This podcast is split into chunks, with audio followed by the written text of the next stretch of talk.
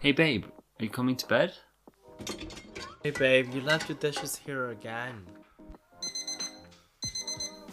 Ah, why is your alarm going off so early again? I can't wait to see you later. Let's later. invite your mom over for Hey, dinner babe, this weekend. put on the kettle? Babe, we haven't had sex in four months. I love you. I love you. This is Rainbow Pajamas, a podcast sharing stories from around the world of long-term LGBTQ plus relationships from five years to more than 50 years. You'll hear personal details from our guests about how they met, what they fight about, their sex lives, to practical matters such as having kids, financial planning, and retirement. We'll also discuss controversial topics like exclusive versus open relationships, polyamory, and marriage. Hello. In this episode, I'm speaking with Jon and Patrick, who are gay husbands and fathers to their six month old daughter Wren.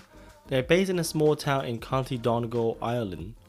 Jon and Patrick initially met on Grindr, and in this episode, they share the special tricks they use to go from chatting on the popular app to becoming one of the first gay male couples to have a child through surrogacy in Ireland. They tell me why they decided to move to a small rural town of less than 5,000 people and how is it like to be gay parents in a small rural village. Some of their neighbors initially assumed they were brothers, but obviously now it's different when they're walking around with their daughter. Their surrogacy journey came with many challenges. It was difficult to find an egg donor at first, and then at one point, they were even advised to advertise for egg donation in the local papers. Under Irish law, the surrogate is recognized as the child's legal guardian when they're first born for a period of time. So Jon and Patrick had to make sure they found someone who they can really trust. They also openly discussed the costs involved in the process and what they needed to do to become recognized as Wren's legal parents. Do you know that surrogacy is not a thing just for gay people? The Center for Surrogate Parenting in the US showed that only around 31% of intended parents that have used their service are gay. People may seek surrogacy arrangement when the pregnancy is medically impossible, when pregnancy risks are dangerous for the intended mother, or when single man or male couple wish to have a child. Surrogacy is considered one of the many assisted reproductive technologies. There was a 165% increase in babies born in the United States to surrogate mothers from 2006 to 2015, according to the American Society for Reproductive Medicine. So there you go, more surrogacy knowledge to you. Now, let's listen to today's episode of Rainbow Pajama story of Jon, Patrick, and Wren. And by the way, if you hear some baby's noise, that's actually their daughter Wren. So we've got three people over here. And if you heard me cry, that's because you haven't shared this podcast with your LGBTQ friends. Hey Patrick and hey Jon, how you guys doing? Not too bad. How's things? Not Yeah, too bad. going good. Awesome. It's great to chat with you guys. Where are you guys dialing in from today? Uh, we are currently in Donegal in the village of Muff. Very nice. And for those of uh, for the listeners who don't know Donegal, can you tell a little bit about Donegal? Where is it? Uh, Donegal is the northwest of Ireland, uh, the most rural county um, and the most underpopulated, I, believe. Um, so we're just on the border between uh, beside Derry. Uh, so we're just the, the start or the end of the Wild Atlantic Way. Oh, that's wonderful. Are you guys from there? Uh, we're actually from Derry, both of us, uh, born and raised, and moved out here a few years ago. Very lovely. How long have you guys lived in that town now?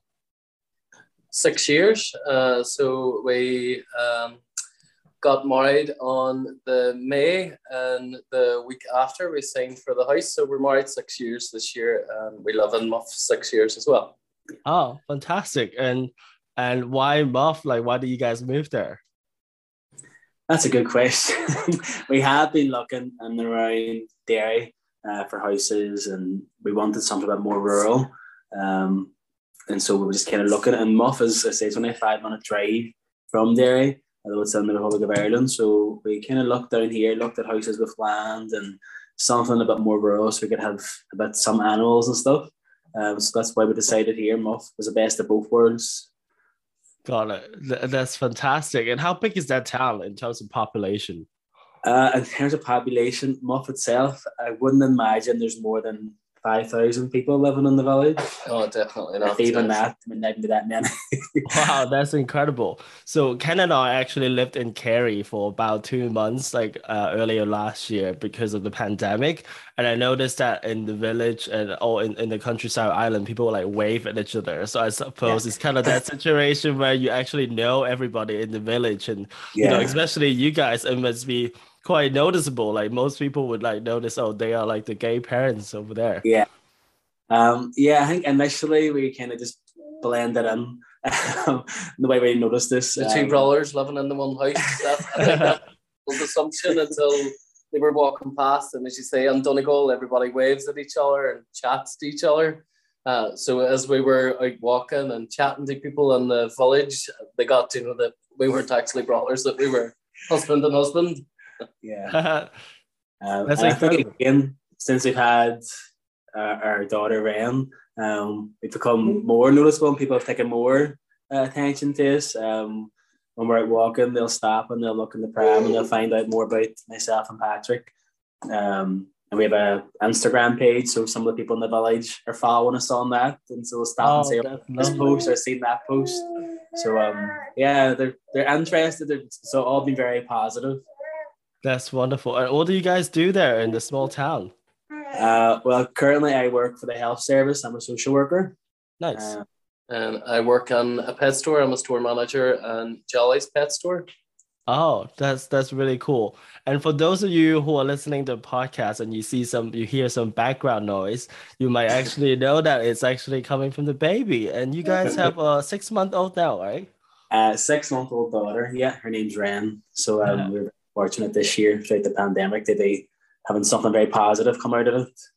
Congratulations. And the noise that you hear is kind of the reality of being a parent. So like yeah. if you can't deal with that, it kind of says that, you know, you may not be ready for being a parent just yet. So when they're talking to us right now, they're actually like playing with Wren at the same time as well. So how's your parenting story and um, uh, parenthood so far? Uh, parenting has been I, I, hate to say this because there's a lot of parents maybe listening, but it's so far it's been a breeze. it's been really good. Um, but because Wren is quite content, he's quite happy. It's made things a lot easier. Um, but yeah, it's it's been great. Um, she doesn't miss a sleep, so we don't miss any sleep. I think that was the main thing for us. We were going, how are we actually going to function? How are we going to go back to work? If because obviously our sisters has children and our brothers have children and you hear all of the sleepless nights and how tired you be, but from about two weeks, Wren has slept all night through, haven't you? Hi. so it's been pretty straightforward, thank God. Uh, and for us, um, I think people are rolling their eyes and going, no, can't be true, it can't be true. But uh, uh, she yeah. has slept since she's two weeks old, so it's great. It's been fantastic. That's fantastic. I actually looked at one of your Instagrams and I noticed that one of you actually used to go to the gym quite a lot and had a personal trainer. Has that been canceled since you had the baby? no, well, we cancelled it for a while, for a short period of time. Um, just when Wren arrived, and obviously just for the pandemic and stuff, we wanted not to bring any germs into the house. But no, we've been back at it since she was about six weeks old. So we've been continuing to go. Um, it might look like it, but we do we do try to go. also eating a lot. um, well, now you have a lot more priorities and making sure that yeah. the baby is alive. That's definitely most important. uh, so um, it's been to change their own routine as well. So you guys are still able to sleep like seven hours a day? yeah, still going to bed and getting a full night's sleep and getting up with Wren. Um, well, she'll sleep about eight or half eight in the morning from about 10 o'clock at night. So sometimes you get too much sleep. You get 10 hours something. oh, wow. So you sleep with them? Yeah. yeah. He sleeps, really, everybody sleep. That's really cool. Well, I, I know that a lot of listeners probably have a lot of questions about your parenting journey. So we'll keep it to the end of the episode. But let's chat about you guys uh, first. So I know that you guys met in your mid 20s. How do you guys meet? Yeah, we met, we were about 25, 26. Um, we had been chatting on a dating app. Uh, me and Patrick spoke from the same town, but we had never, ever laid eyes on each other before. Um, we didn't know each other. Um, and we're both the same age, so it was quite funny. Sorry, he's he's older. He's five days older than what I am. I'm much younger older. one. There's an age Yeah, gap there. older. So um, we have never actually met uh, or seen each other in person, and we both grew up in the same town. Um, so we actually met them through a dating app. Um, I'm sure a lot of your listeners are familiar with the dating app, Grindr. So we Oh. actually met you there. Um, we had chatted um, for a couple of months. Yeah, And and then- then, Jon was going to Canada I for a while. going to Canada Um, for a while, so we hadn't been chatting. And then when I came back, then He couldn't wait to get chatting to me again, so he did, and he asked me out to date. What? And our first I didn't know. I didn't know that Grindr can turn you know two gays into gay parents. You Yeah, see, there you there's go. a lot to be said for online dating. um, so yeah, it was uh, it was quite quick then. Um, we had went on our first date and we had went to the batting cages. Um, they play like the baseball and things like that. And then shortly after, Patrick wouldn't leave me alone and tried to move in with me. um, so yeah, it, it was quite quick. Yeah, so Um, a year and a half later, Jon, who says that I was trying to move quickly, had proposed to me. So he was the one that actually was moving quite quickly, and within the year we were married. Oh wow! When you So know, how- you know. Yeah. How does it work? Because tell me, like I think a lot of people their Grindr experience is, you know, pretty dreadful, and people might just be asking like, "What's your send me some pics or more Yeah. pics or stuff like No, that?" Do you guys ask about like like kids? Do you guys want to have kids like immediately? No, th- they they weren't the initial conversations. Um, but yeah, we had all the, the bad experiences with Grindr and dating apps in general. Um, so I had taken a step back, and I think Patrick had taken a step back for a while from like dating apps and things like that. Um, and so many other things had changed that we wanted something different. So when I started chatting to Patrick again online, um, it was more really wasn't flirting. It was just chatting. You know, it was just a general chit chat. Um, and then we kind of were chatting for a long time. So just kind of got the courage up to say, "Do you want to meet up?" What we did, and that's what happened. He agreed reluctantly, I think. um, and then it was just straightforward from there. We did have all those chats. I think again, initially in the first few weeks, in the first few months, about what we wanted for the future and family and children and being married. Um, so they all kind of went in sync with what I was feeling, what Patrick was feeling. Okay. Um, and I think again, just kind of same morals and values we kind of held. But I, I morals and values, I think, is pretty high up there with us as well. And obviously, I would be a wee bit more um, old fashioned, maybe I would say. Uh, um, Reserved. So, a bit reserved. That maybe uh, I wouldn't probably be. Um, I wouldn't say it's out there, but I think it, it takes a while uh, to warm to me. And on the second date, when Jon showed up in a three-piece suit to try and impress me, I thought, well, this is about in Parson. We're only going to a wee local restaurant, and he's wearing a three-piece suit. Uh, I think he was a keeper then. They thought it was really traditional at that stage. when he was wearing that. No, let me let me clarify that for anybody listening. Um, Patrick told me we're going somewhere very fancy. Uh, so I was like, right, oh, right, somewhere fancy. I'll have to try and you know, dress a bit better. Bearing in mind, I was a 26 year old who had been on lots of dates and had a, my best friend on my phone, like send her photographs of what I should wear because I was nervous and this is a fancy place we were going to.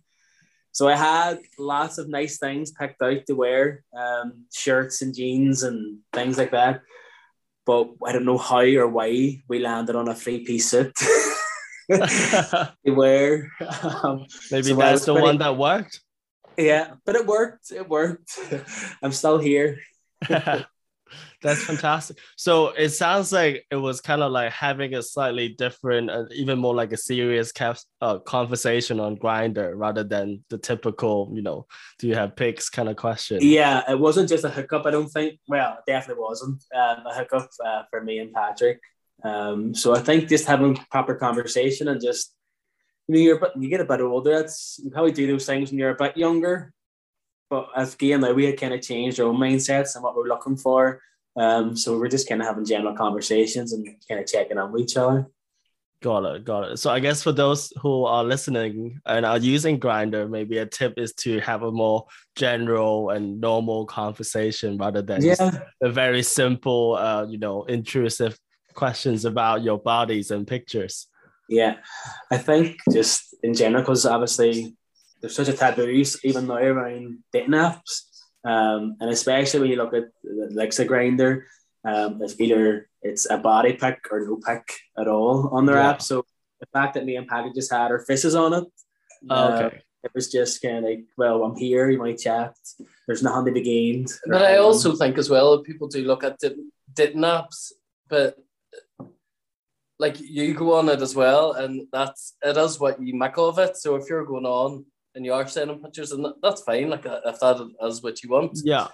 but it is what you make of it. So if people are asking for that and you aren't sending them, or you are sending them, each to their own. Um, it is what you make of it, really. So Yeah. rather than sending That's- pictures, That's like private. that's a really good point. It's really like what you make of it. Like if you put your face pictures and proper pictures up there and have a really, you know, uh, comprehensive introduction about yourself and then have proper conversation with people, I'm sure people will reciprocate as well. And for people who are not looking for the same, that they, you know, you're not Yeah. wh- what they're looking for, then you're also not wasting each other's time too. So, but like, how how did you kind of like? How long were you on dating apps before you met each other? like was that a very frustrating journey because some of my Ah. friends like you know they have been on those apps for years and it just really kind of ruined Yeah. their mental health and all that Uh, uh, well, I had been on dating apps because again, I didn't really know anybody, and before obviously you come out and tell anybody that you're gay, you kind of be on dating apps. They meet like-minded people just to kind of see what's about, who who's about, um, because no one just goes around and says, "Hi, uh, I'm gay." So, so you have to go on the apps to find out, you know, who's gay in your area or in your town. Um, so I had been using them to kind of meet people to try and go on dates and things like that, but they never really panned out. Um, so it was kind of just like a couple of dates or meeting for a while, and then there was nothing really to it. Um, so yeah, I've been using probably for since I was about 20, 21. 16, I would say. and not for me. Legally for 20. uh, 20, but um, so no, in reality you were time- using it for like you know nine ten years Yeah, there was a time we were just going on to just see who's about, like what what was Just a nosy. Uh, just nosy and about. nosy. Who's there? What'll they do? that was that, really. yeah. got it got it that makes sense so i guess the journey wasn't like oh you go on it and within a few months then you found the love of your life and had a baby No, no, no, no. Kissed a lot of frogs, as I say. That's that's right well you kissed the right one not too end. many frogs. Not too many frogs. and I remember like when I was traveling and single, like I will go on these apps like in, in a small town, and then the nearest guy would be like hundred kilometers away. Obviously, Derry is not like super small. There's about like hundred thousand people, but where you guys are is actually quite small. So why Yeah. did you guys move to this small town? I think it was more like outdoor space when we were looking at properties. Um, it was all new builds, and um, we wanted something that we could put our own stamp on. Uh, and any of the new builds, they had no outside space, and the price of them was colossal for what they were. And then when we just moved literally a five minute drive and started looking um, what you could get uh, and the potential some of the houses had and the outdoor space Yeah. um, is what we were really looking for. So we found a house with great outdoor space, a lot of potential, and it used to be an old B and B, so it was a seven bedroom B and B in Muff, and we renovated it. Um, so it's now a four bedroom. So, Are you guys still renting it out as a B and B? No, no. Um, we completely renovated it, and it's we just live here now um, with ourselves. Yeah. We're friends. That's lovely. And do you guys already have this kind of conversation when you first started dating that oh you wanted to move to a small town with more space? It wasn't really the small town that done it for us. It was No. the, the land around it and the potential house had. So it wasn't really we were thinking of Muff or that we really would have moved here. But No. um, when we seen it and we seen the potential, um, we just couldn't stop thinking about it after we left, and that's the feeling that everybody talks about you get when you see the house that you want. So Yeah. we are hoping maybe in another few years to um, build, but it was a good uh, stepping stone to what we're hoping to do in the long run. Mhm. Got it. But I, I suppose when you guys started dating, you already talked about like what kind of house or town or neighborhood Yeah. or all Yeah. the vibes that you're getting in. So we used to go to the beach and like draw in the sand what type of house that we wanted and where we would have this and what way we would do a kitchen up. And Yeah. so yeah, Wow. we did talk about uh, houses and And I think Patrick's always wanted to build a house. Um, his grandfather has built his own houses, and his family um, is always kind of in that industry, the trade and stuff. Um, so for Patrick, it's always been a dream to build his own house. Um, so I'm quite happy to go along with it. As long as I don't have to do anything apart from decorate, I'm quite happy to let him build a house. Got it. And did you guys already talk about this kind of stuff in the first year when you started dating? Or Oh, definitely. after you- Um, yeah, I think after even the first couple of months, we knew that we were right for each other and we knew we were going to be with each other. So we had those conversations about family and marriage and you know our future going forward, what our house would be and maybe where we might live and things like that. So there was a lot of early discussions from the first year, definitely about what the future would look like. Um, because Patrick loves to make plans. I think Yeah. having a five year A plan, five-year a 10 year plan. plan. Um, Oh wow. married and have a house. Yeah.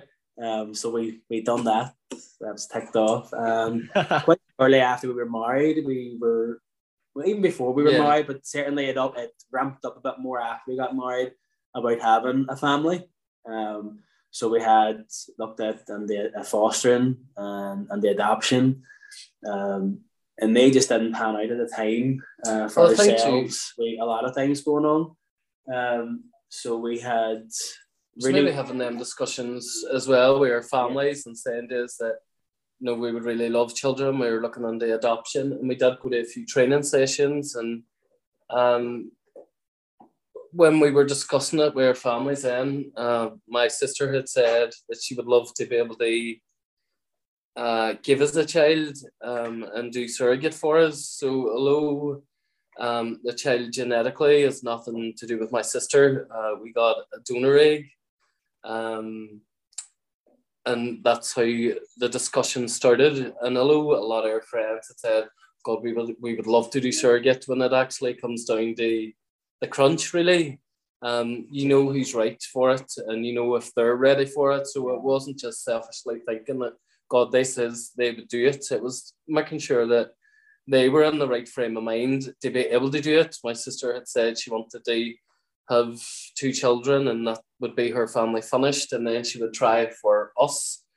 Um, so we just waited rather than trying to put any kind of pressure or on her and waited till she came to us and told us that she was ready to start trying. Um, that we re- that's when it really ramped up and we were looking into how would we go about getting egg donors, how would we go about finding a clinic that would do surrogacy in, in Northern Ireland. Um, there were no gay couples who has done surrogacy uh, internally. So uh, yeah, gay male couples. Um, obviously, a lot of lesbian couples can go under the clinics and uh, be inseminated, and it's more straightforward. Um, but for I ourselves, wouldn't, I wouldn't say straightforward because we do have a lot of, well, not a lot, but we have a few lesbian friends as well, and their journey has been been very tough. very tough, Yeah. as it does be when you're going through IVF, and um, the journey is a struggle, and it's real for a lot of people. So we would never want to. Um, don't want to diminish that. yeah. but, and suppose The- what I was saying is. a wee bit more obstacles. obviously with females, the idea is that it, that it is more straightforward, but it's obviously not. Um, given what we have learned about um, fertility and treatments and things like that.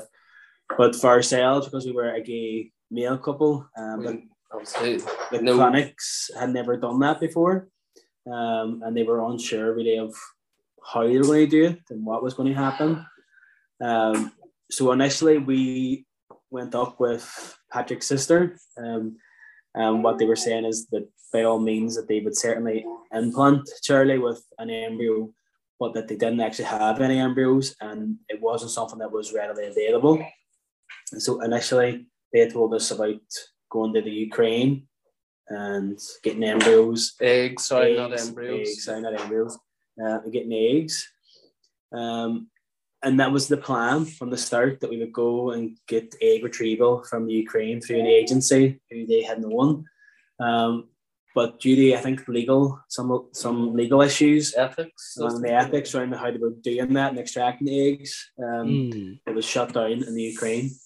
Oh. Um, so at that point, then we were kind of at a, a standstill. Um, and I think at that point the pandemic was just starting. Was it? Um, well, no. No, it Uh, wasn't. so we No. did, uh, they have said yes, you can ask friends and family if they would like to donate their eggs and that they can also, um, what? And that they could also um, advertise on local papers, which we thought was very strange that Yeah. You could Yeah, advertise for egg donations and local papers. yeah, because But no sooner was that said, um, they, they had rang us. I think it was two or three weeks later, and they said somebody had come onto the clinic and they would they wished that their eggs could be donated to a gay couple, um, and we were the only gay couple Oh, that wow. was there at time. Yeah. Uh, so we were very lucky, and it was I don't know how everything fell into place. It was kind of just really serendipitous Wow. Us and being stuck. Well, so there uh, was a, a, a lot that you mentioned just now. So first of all, yeah, like your sister helped, and now I have to really go back to my parents and ask if there's a secret sister that I don't know, because that definitely made it a lot more straightforward. Yeah. Because I heard that in Europe, in many places, you're not allowed to actually hire a woman to be a That's right. surrogate. It can only Yeah. be a volunteer. So you know, was that h- how did you actually even like propose to your sister or even discuss that with her in the first Uh, when we were talking about adoption and home on time and stuff like that, um, we were just talking about uh, children and care. And um, my sister just says that she would love uh, to be able to give us our own child. And um, so that that's really how the conversation came up. She had said that she would like to do it for us. So uh, we didn't want to put any pressure on anybody to do something so um, life changing. Um, so when she came forward, uh, we were more than happy. We were Yeah, ecstatic, and we were she's ecstatic. very strong minded. Um, and I just think you, you really do have to be strong minded and know what you're going on to. And from the outset, she really seemed to have her plan of what she wanted for her family, and then she would start our family for us. So yeah, absolutely amazing. mhm. That that is so lovely, and you know, obviously that comes from someone that you know very well. Because I suppose if you hire somebody, even legally in certain countries, you have Yeah. to do a lot of vetting and then making sure that you have a good relationship with them, and then you know she can, uh, you know, be responsible and also maintain the relationship and a Well, healthy way. Also for us, it was really important that it was somebody we knew because legally the child does the surrogates, no matter if they're genetically related or not. That surrogate has sole custody to that child. So they're, They're they're the- the birth parent. Um, they're Mm. recognised under law, under Irish law, as the biological parent, even though Genetically. genetically they're nothing to do with our surrogate. Uh, and they under I the law, see. they're the birth parent um, is the biological and legal uh, guardian of the child. So it was very important to us that we did know or have the surrogate, um, somebody we knew, and especially because it was Patrick's sister Charlie.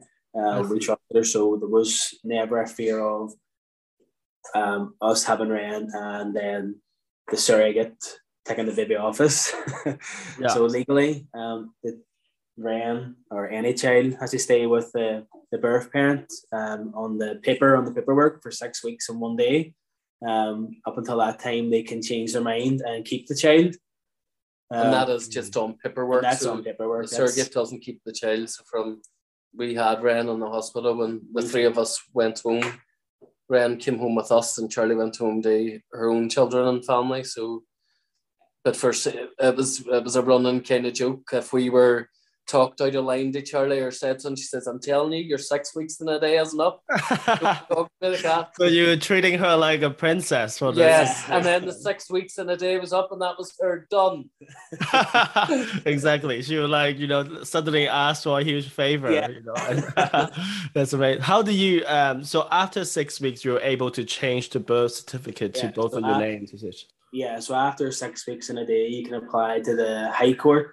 Um, they have the birth cert rectified. They recognise myself and Patrick as the biological parents. Um, so when that goes through, myself and Patrick will be on the birth cert, and at, at that point, Charlie would be removed from it, and so we'd have our own copy um, for schools or for passports, anything like that. It recognises me and Patrick then as the parents. But I think as well, what was really um, important for us was uh, the, was to share our story, and a lot of the implications came from people not knowing. So when we did ring the High Court to ask what it was that we needed to apply for, nobody actually knew what we had to do. Yeah. Nobody knew what paperwork we had to fill out.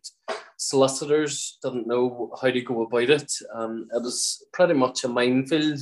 And although uh, they helped as best they can, it is still pretty much Am I a minefield, and they don't. Yeah. Like, we still don't have any birth certificate with our two names on it.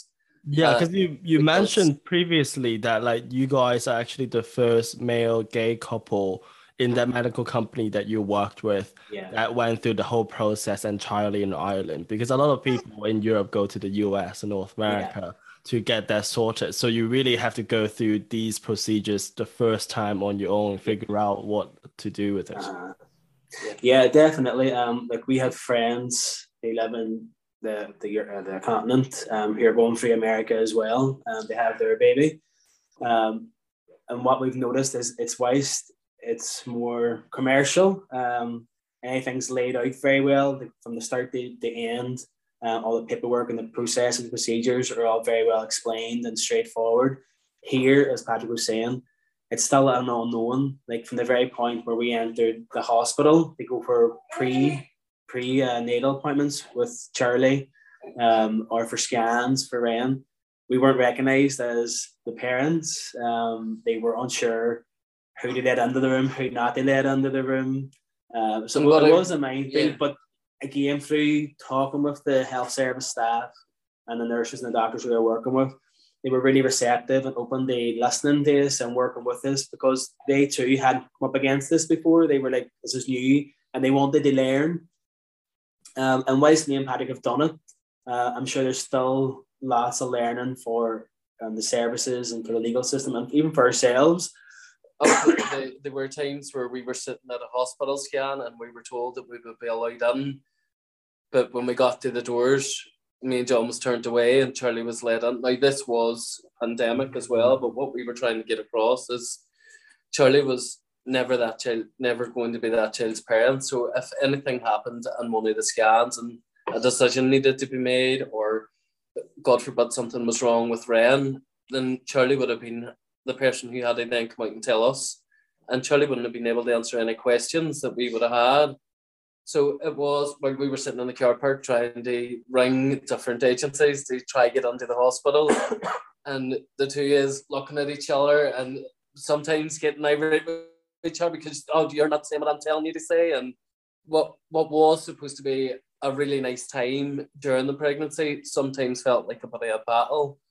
But uh, uh, the Altnagelvin Hospital in Derry, where we had Wren, they were a midwife there who rang us after that and she done a full birthing plan with us and she was off that night and as soon as she came in the next day, she came down to see us. She was crying. We were all crying.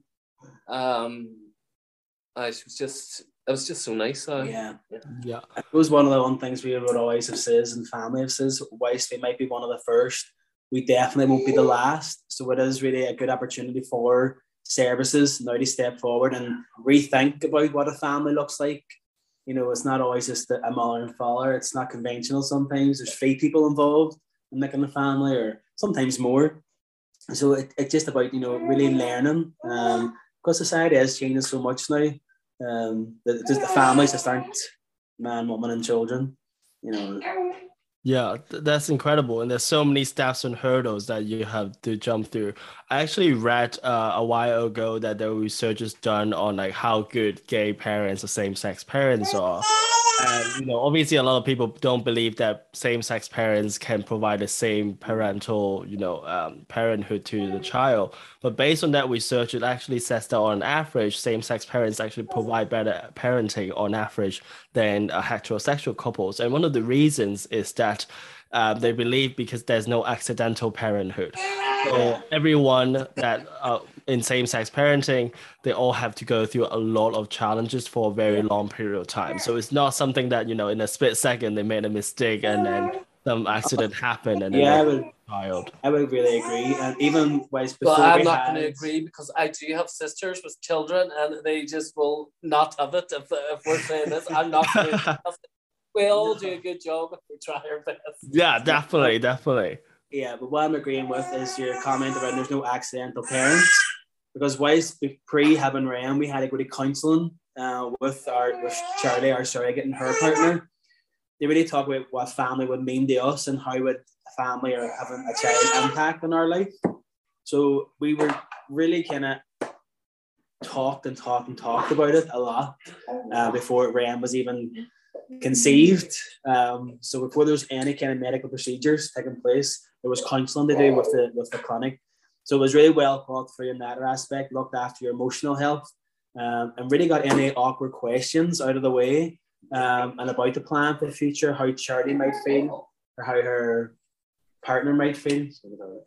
Yeah, definitely. Um, How long did you guys think about before you decided to go with, you know, having a child? Because you guys have been together for about eight years now. Like, at Yeah. what point did you start that conversation and kind of make the decision? honestly, I would say within the first year, we But- knew we wanted children. We didn't know what that would look like, whether it was adoption or fostering, um, but we knew we wanted a family. Um, so um, yeah, it um, it took us time. A, nappy situation here now. it's a nappy.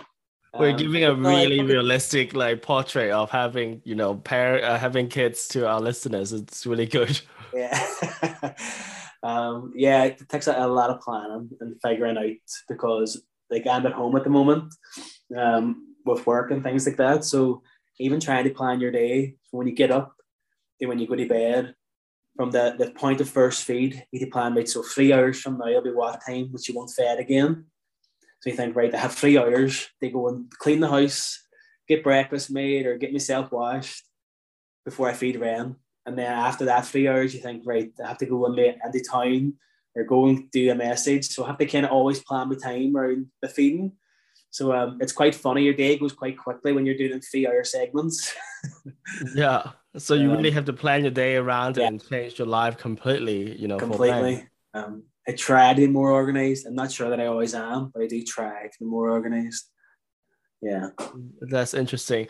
And I, I read um, that you told me previously that, you know, in, in t- television, you don't usually see or you don't ever see gay parents or same sex parents. And usually on TV, you kind of see like gay characters being like the best friend of some women, Yeah.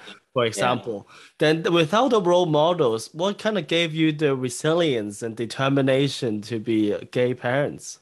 Yeah, that's a good question. Um, I suppose certainly growing up in Ireland, um, there was never any real none that really stands out to me anyway in television and media, gay characters. Um, like you would think that's the kind of person I am, that's who I want to be. Um, there was always the gay best friend who was very eccentric uh, or very camp, and I was like, that doesn't resonate with who I am, but I am gay, so is this what people expect? Is this what I should be?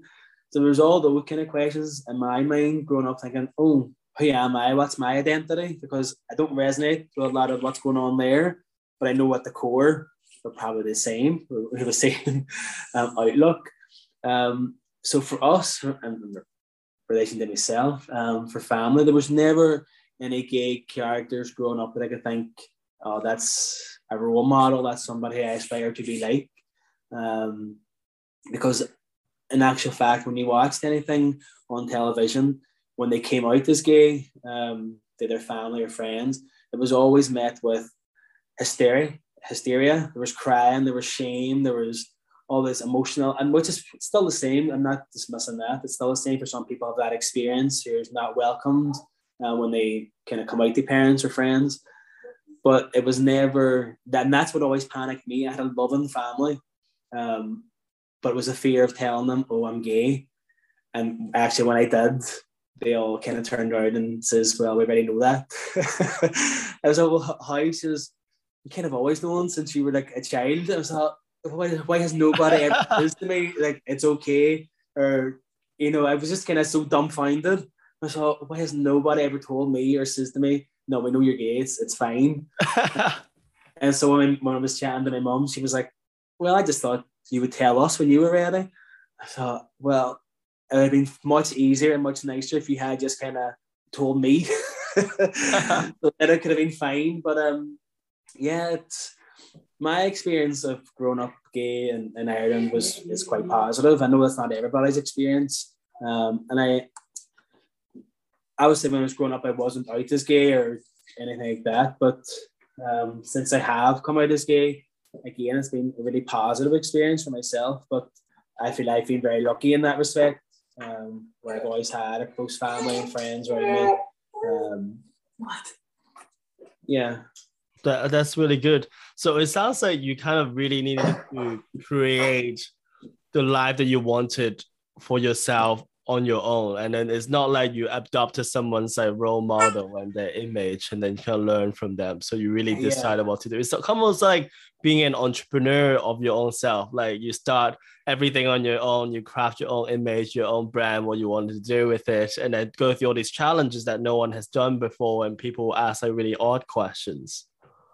Uh, well, what I would just, we were actually, uh, we had our first really night away just ourselves there on Tuesday. And my sister watched Wren for us. And when we were driving up in the car, we were talking about when you were growing up and how did you come out and what it's like now for people and how it's changed and how different people have paved the way for society to be so accepting in some ways and for other people who it isn't. Uh, and like that, I do believe for me that um, or for anybody really, you can be your own destiny. You don't have to fall under any kind of boxes who people set out for you. Um, I really didn't like school. I wasn't that confident when I was growing up. Uh, and I think it was to when I was growing up, uh, I would have had a fight a lot. And it wasn't that I had a fight, it was I was always taught that stand up for what's right. And if somebody's saying this and you don't believe it, then stand up for yourself. Um, so that's the way my family all wanted each other. That's the way we were all brought up. So if somebody said something to me uh, and maybe tried to pick a fight or called me a pansy as I was walking down the street, then I would have approached that head on and made sure that the next time I walked past them, they weren't going to call me a pansy.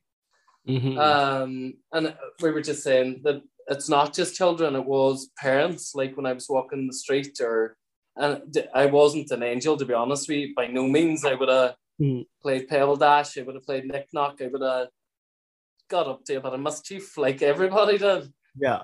Um, but no, their, their parents also would have come out and my mom always laughs. She says she never had a go out the door to, for any or Wayne's until I came along, and she was never done going out and seeing what was wrong and what was going on. And uh, uh, there's a few stories that could be told there, but we won't go into that. Um, yeah. But I do believe that you can change your own life and if you just have a better outlook outlook for what you want for yourself rather than waiting for people to come on and say i can help you do this or i can help you do that yeah just be your own destiny really. i think if you i suppose what we always say if you want to see change you have to create change um you know you want to be something different or do something different you have to be willing to take that risk and make it for yourself because be a part of the change it, it yeah. doesn't get happy. and what we found out, nothing came easy. we wanted the house, we wanted a child. We had to make these changes, but we were very fortunate and we are very lucky in lots of ways. Um, so I know it's not straightforward and it can be difficult for people, but um, for ourselves, for our outlook, it is if you want change, you have to create it. Yeah. That, that's really a consistent message that you guys have sent like from the beginning that like you know Grindr or dating apps is what you made out of it, and like you can craft the way you use it, you can change the way you yeah. use it, and kind of use it to your own advantage. And same with like parenting or being yourself as well. Like it is what kind of life you want, and what is the outlook of life, and kind of really finding someone who is aligned with that. And and can you actually? I'd love to like touch a little bit more on the parenting story previously you mentioned to me that obviously this is a new journey and in Ireland it's very unique as well.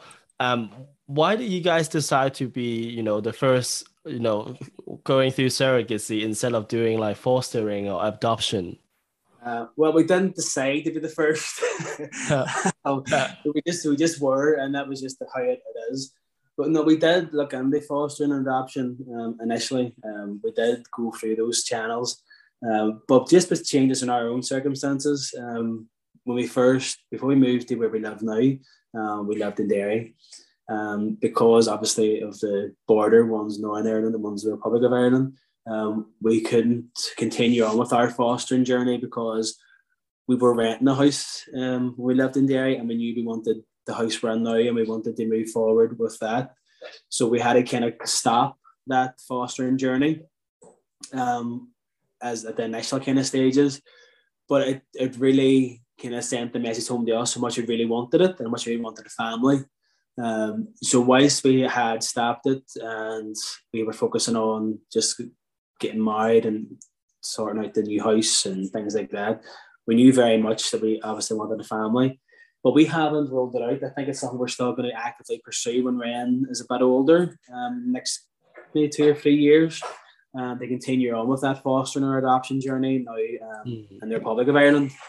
Um, so it's definitely it's not ruled out for ourselves, uh, but it just takes a bit more planning and time and consideration because it's not just myself and Patrick have to concern ourselves about now. It's also Wren and bringing a new person or people uh, or children into her life as well and how it might impact in our family dynamic. So it's something now we, we do have to give a lot of consideration to.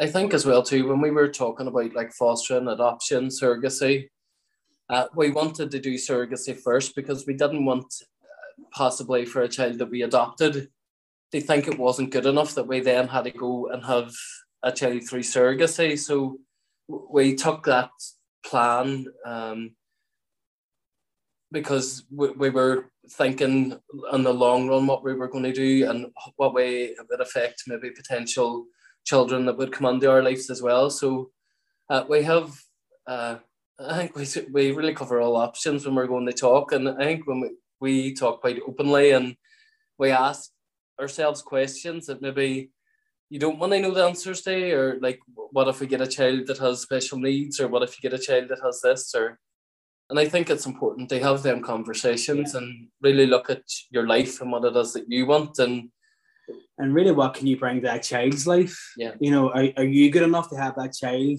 love with you? You know have you got enough skills enough love to make that child flourish? So as much as we can say we would love to have all our children would children a certain child be best placed with us or with another family? Yeah. So it's really what you can to their lives. Um so it's it's a bigger question sometimes. Yeah, so you really thought very comprehensively across like what you wanted and what about like you know the children in the future and what are the possibility of like having a second child and what's the implication of that? And, and that's really comprehensive. And and you actually also mentioned that like the egg donor was kind of coming out of nowhere and then she was willing to donate to a gay couple. Yeah. have you actually got the chance to even meet the uh, egg donor as well so you, we aren't allowed to see who the egg donor is. It's all um, it's quite private. Private, um, and so Wren can find out who the egg donor is when she's eighteen if she wants to. Oh, okay. Um, but we we can't look into. We obviously know that um, we give a brief description, and that was yeah, that. We're giving a brief description of what she looks like and you know a background, but that was about that's that. That's all the information we received. Obviously, the clinic there's um for the medical testing and things like that and genetic testing. But just um, we just get a brief description of what she's like. And I think as well for us, I know we were talking uh, earlier about like sometimes money is uh, a real big factor on it. Uh, when we uh, were going up, we were told I think the eggs from Kiev, so we would have been it was fifteen thousand to get a batch of twelve eggs. Um, So when this egg donor came forward uh, and specifically requested for it to be donated to a gay couple, we had thought, God, I wonder, do we still have to keep saving? Because it was it was quite a lot of saving. We were married, we were buying a house, and trying to save for a baby. So when we asked the question then, because um, egg donor can only get paid up as much as seven hundred and fifty pound in Northern Ireland. That's all they can get paid. We had thought it might have bring the cost down a bit, but it actually went up. Um, so I don't, I don't really know how that costing came about, but from somebody who done a really generous thing and donated their eggs and only gets covered for like days off work and uh, travel and stuff like that. So they would only get seven hundred and fifty pound, where Mm. we were billed a colossal amount of money for Yeah. for their their generous donation. Oh wow! So you were saying that you still have to actually pay a pretty big cost for it, but then she didn't actually get. uh, She only got about seven hundred. Yeah, so the, the egg donor, as Patty was saying, only gets maximum of seven hundred and fifty pound for donating their eggs. Um, whereas you look at again, maybe in America, it's in the thousands, and they Yeah. get their money.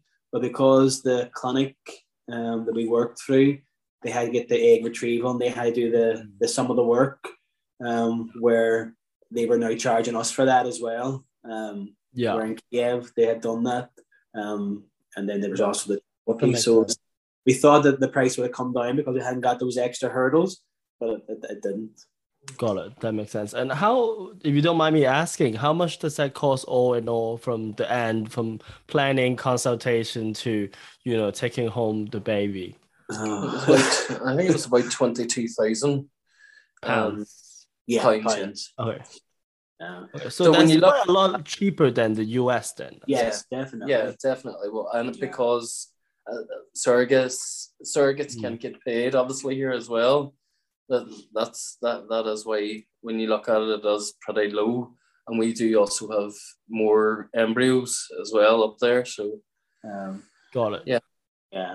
Uh, so just as you were saying before, like obviously in Europe, surrogates can get paid, so it brought the price of what we were doing um, down a lot more. Um, but I think just in in looking at outside costs too, what people don't realize is you know, you're paying for your travel. You're obviously wanting the looking after the surrogate and her partner as well because they take days off work, so you have to be considerate of not just paying for to have a baby, you have to pay for all those additional needs and additional costs that you wouldn't really factor in initially, yeah. like travel, paying for. So if the diesel. surrogate needs a day off to come up to an appointment with us, then you don't really want the surrogate come back into work after maybe getting a procedure done. Uh, then you can't really expect her to take a, a day off holiday out of her own holiday pot. So you would be Mm. paying for her day's work, and if her Partner partner, was coming up, up, then we'd pay for their work. day's work. Mm. Yeah. Look, it, it, is in the long when you look at it as pretty cheap, but what we're saying is we don't just have a these things. couple of extra thousand pound there Yeah. as a back to be able Yeah. to pay them kind of Yeah, Fees. I I know that in many countries, actually, even for like heterosexual couples, they have to pay a lot to, you know, to go through the procedures and stay in Mhm. hospital. It could be like Yeah. thousands, if not tens of thousands of dollars, just to naturally Yeah. give birth to babies as well. But uh, now you guys have take Ranholm's beautiful journey. Um, you know, how, can you share a little bit about your like story living in a smaller town as gay parents? Like, have you got any odd encounters, or has it actually been like all roses? I think people um, just come to the conclusion themselves that we've adopted a baby. And uh, pretty much in the first couple of weeks, you could see people walking past and looking under the gates to see if they could see people or they were, you when they were out walking their dogs, they were looking to really see if they could see us out. Oh Uh, wow, Much from that's um, quite intrusive. Like, yeah and it's and it's done it's, with it's on Donegal, but It's- it's you're in allowed to do that in Donegal. We all Okay. say hello, we wave, that's all okay. but to be honest, I think they were up and down the road looking in, and but it was all done with a genuine and a Interest. an interest. It was not malicious, and I know probably quite nosy, but with really good intent intentions. mm, Um, Like so they were neighbours, uh, our next door neighbours, 93. yeah, Um, she, we were at her 90th birthday party and she obviously knows we're married and we're a gay couple. And I just, or my granddad's 95, Jon's granny's 87. and I think people are in that era, some people think, oh, I wonder what they think of like the gay couple or us getting married, but our grandparents was at our wedding. Uh, they were just so accepting, and the neighbor down the road, like she, when we told our family that we were having a baby, we give her a Christmas card as well with Wren's scan photo on it. And she, she was going, but what's this? What's this? And we were explaining to her that we were going to be daddies, and she was just so open and she was telling all her family about it. They all sent over presents for Ren. They all live in England. She loves there herself. Uh, and their, their mm. Nieces and nephews were sending presents. The farmer up the road was running down the street to give us presents. Oh, wow. That's amazing. I think what like, kind of shocked us was people that we hadn't really known were really genuine and really wanted to know what, what was going on and um, just how we were. And it yeah. really broke a lot. It broke a lot of like even neighbors. So we're here, living here five years, but some of our neighbors you would see them and you would just maybe wave, but they would never speak or. Uh, but as soon as we had Wren, they were like right over there. Oh, how you? We seen you walking up and down the pram the last few weeks. Did you get a baby? Mm. Um, no, uh, they were thinking we got a baby through adoption, adoption or, or, whatever it may be, and then they were going. We were telling them about about your story, and they were just amazed. And now when you walk past, we stop and chat. And yeah, People That's think a small village in Ireland that everybody's going to come after you with pitchforks because you're gay. that they are so open and how I just thought it was a really nice community, kind of. Yeah. That's little, really encouraging yeah. to hear because you know I think for those who don't know like the Irish history, you know, Ireland has changed a lot in the past like a hundred, few hundred years, and then used to be a very religious and Catholic uh, society, but over time it's got a lot more open. It's really lovely to see that you know being the first it gay is. parent in the small town is still yeah. actually a pretty pleasant story. Um, oh, definitely, because I mean, up until what ninety six or ninety four, um, being a gay in Ireland was still illegal in the eyes of the law. Um, so I think we've come a long way, and even growing up now, and yeah. I mean we're what thirty four. When I look now at some of the younger adults, like in the early twenties, even their late teens, about the opportunities those people will have, you know, going forward um, for more circular society. Um, I just think it's it's amazing that the, the, the journey Ireland has come on uh, and how much it's changed. Um, they allow for people openness, to be themselves. You know, just just to be themselves and be whoever you want to be. Um, because it's definitely allowed us to have our family. The fact that Ireland has changed so much in even the last ten years. Um, so we're very grateful for like all those opportunities. Um, for those people who like, have come before us, they've kind of paved yeah. the way for us to come and do what we need to do, and hopefully we'll make a difference for somebody else come behind us and say, well, Jon and Patrick did have a muff. You know, they can do it I only live 10 minutes down the road. I'm sure I can do that. You know, do, like, so it's great to see that we we're we're nobodies in the sense that we're not we're not special. We're not different from anybody else but we can do it. So there's definitely means of you you can do it. Yeah that's incredible. It's a very encouraging story because what i'm really hoping is that this podcast can pre- create a platform for people from all over the world to hear these positive stories as well. Because you know i imagine someone will be some a small village in the country where maybe gay marriage is still not legal mm. and then they will be hearing these encouraging stories would you have yeah. any closing thoughts and final thoughts and tips to share with someone who might be living in a place where you know they have not seen any gay parents or same-sex parents before, or they may not even even know that many same-sex couples? Any final tips for them? I think uh, from what we were saying the way along, if you want to see change, you need to be the change. So it's really important for us that that I would sometimes go out and Jon would go, they're they're looking at you, you know, the fact what are you going on? Like, I really don't care. The people who know me know that I'm a good person, uh, who've took the time over the years to get to know each other. Um, I don't think anybody goes out to hurt anybody. Um, so just be yourself. If you want to make change, then you really have to be. Yeah, I think just having a lot of self love for yourself, um, knowing who you are as, as a person, um, and that, as Patty said, you don't go out to hurt anybody, but you can't love a life for yourself that's not authentic. Um, so as you move throughout life, then you know you meet new people, you get new experiences, and that changes you as a person. So I think for anybody who is living in rural country or a rural setting that doesn't have exposure to a lot of you know, I say this LGBTQ or queer kind of communities, I would I would say it's it can be a struggle, but if you look around you, there's probably lots of queer people in the, in the community, uh, even when you are living rural, because you might be hiding who you are, but certainly they're there. There, there is allies there. It might be a sister, it might be a brother, it might be your own family or a neighbor. But you always have an ally. Somebody will love you for who you are and not what you are and like usually as a family member, um, I have a lesbian sister. Jon has a lesbian sister. It is hereditary. No, it's not. get a tablet, they take away. We're gay. We're here, and it's okay. Yeah, that's that's incredible. Thanks so much for the tips. If someone wants to follow about your journey, is there somewhere that they can find you? Yeah, we're on Instagram at Two Dads Journey. It's the number two Dads Journey um, yeah, you'll find us. Um, if they have any questions that they want to ask us, they can private message us if they like, and we can help in any way we can. Awesome. Thank you so much for joining us. And I, I, have heard so much about your journey and then the challenges and the hurdles you go through. So I'm so sure that you guys are very well equipped for many challenges that are coming your head. And uh, and also congratulations again for having beautiful baby Wren and good luck in 2022.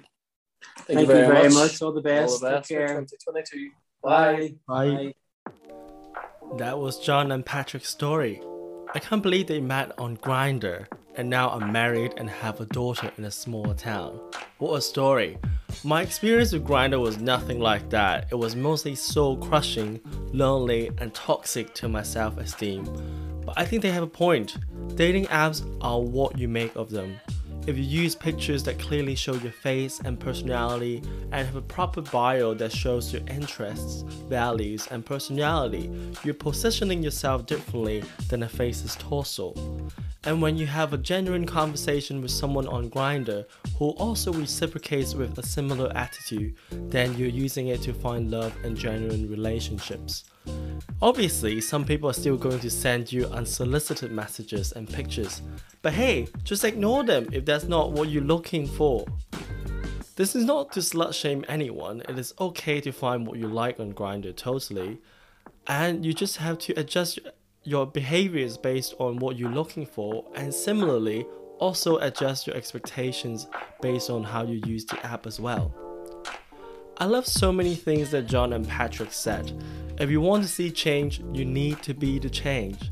Be yourself, know who you are as a person, and live a life that's authentic to yourself. And last but not least, practice self love. I think it's really starts from knowing yourself and what your values are and what kind of life you want to live. And then you will want to surround yourself with people who support you and lift you up, but not people who hurt you constantly.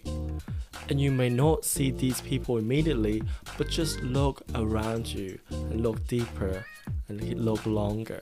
There must be someone who agrees with you, supports you, and helps you become the person you want to be.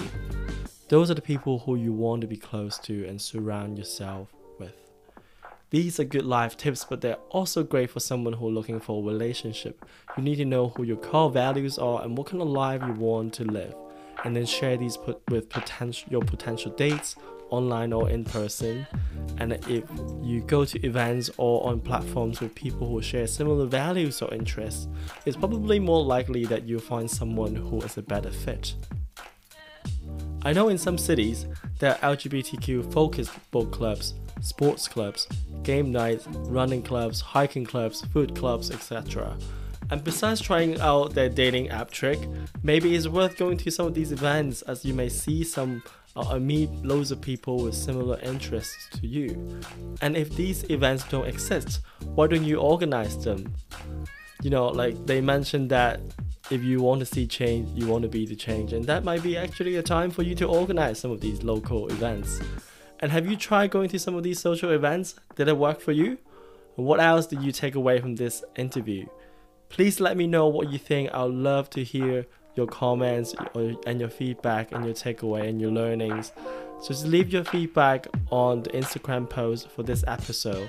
Our Instagram handle is rainbow pajamas underscore. And finally, don't forget to share this episode with someone you care about who can benefit from the show. Bye now. Hey, you. Are you miserable in your love life? Just kidding. If you do know someone in the LGBTQ community whose love life has been in lockdown for a long time and are looking for a reopening, please share this podcast with them. If this podcast has made you laugh, think, or oddly turned you on, please leave a positive review to help more people discover the show. You know, to turn more people on. And don't forget to subscribe to get the latest goodness. And if you know anyone we should interview in the show, please email rainbowpajamascrew at gmail.com. That's C R E W at gmail.com. Or send us a message on Instagram. Our handle is rainbowpajamas underscore.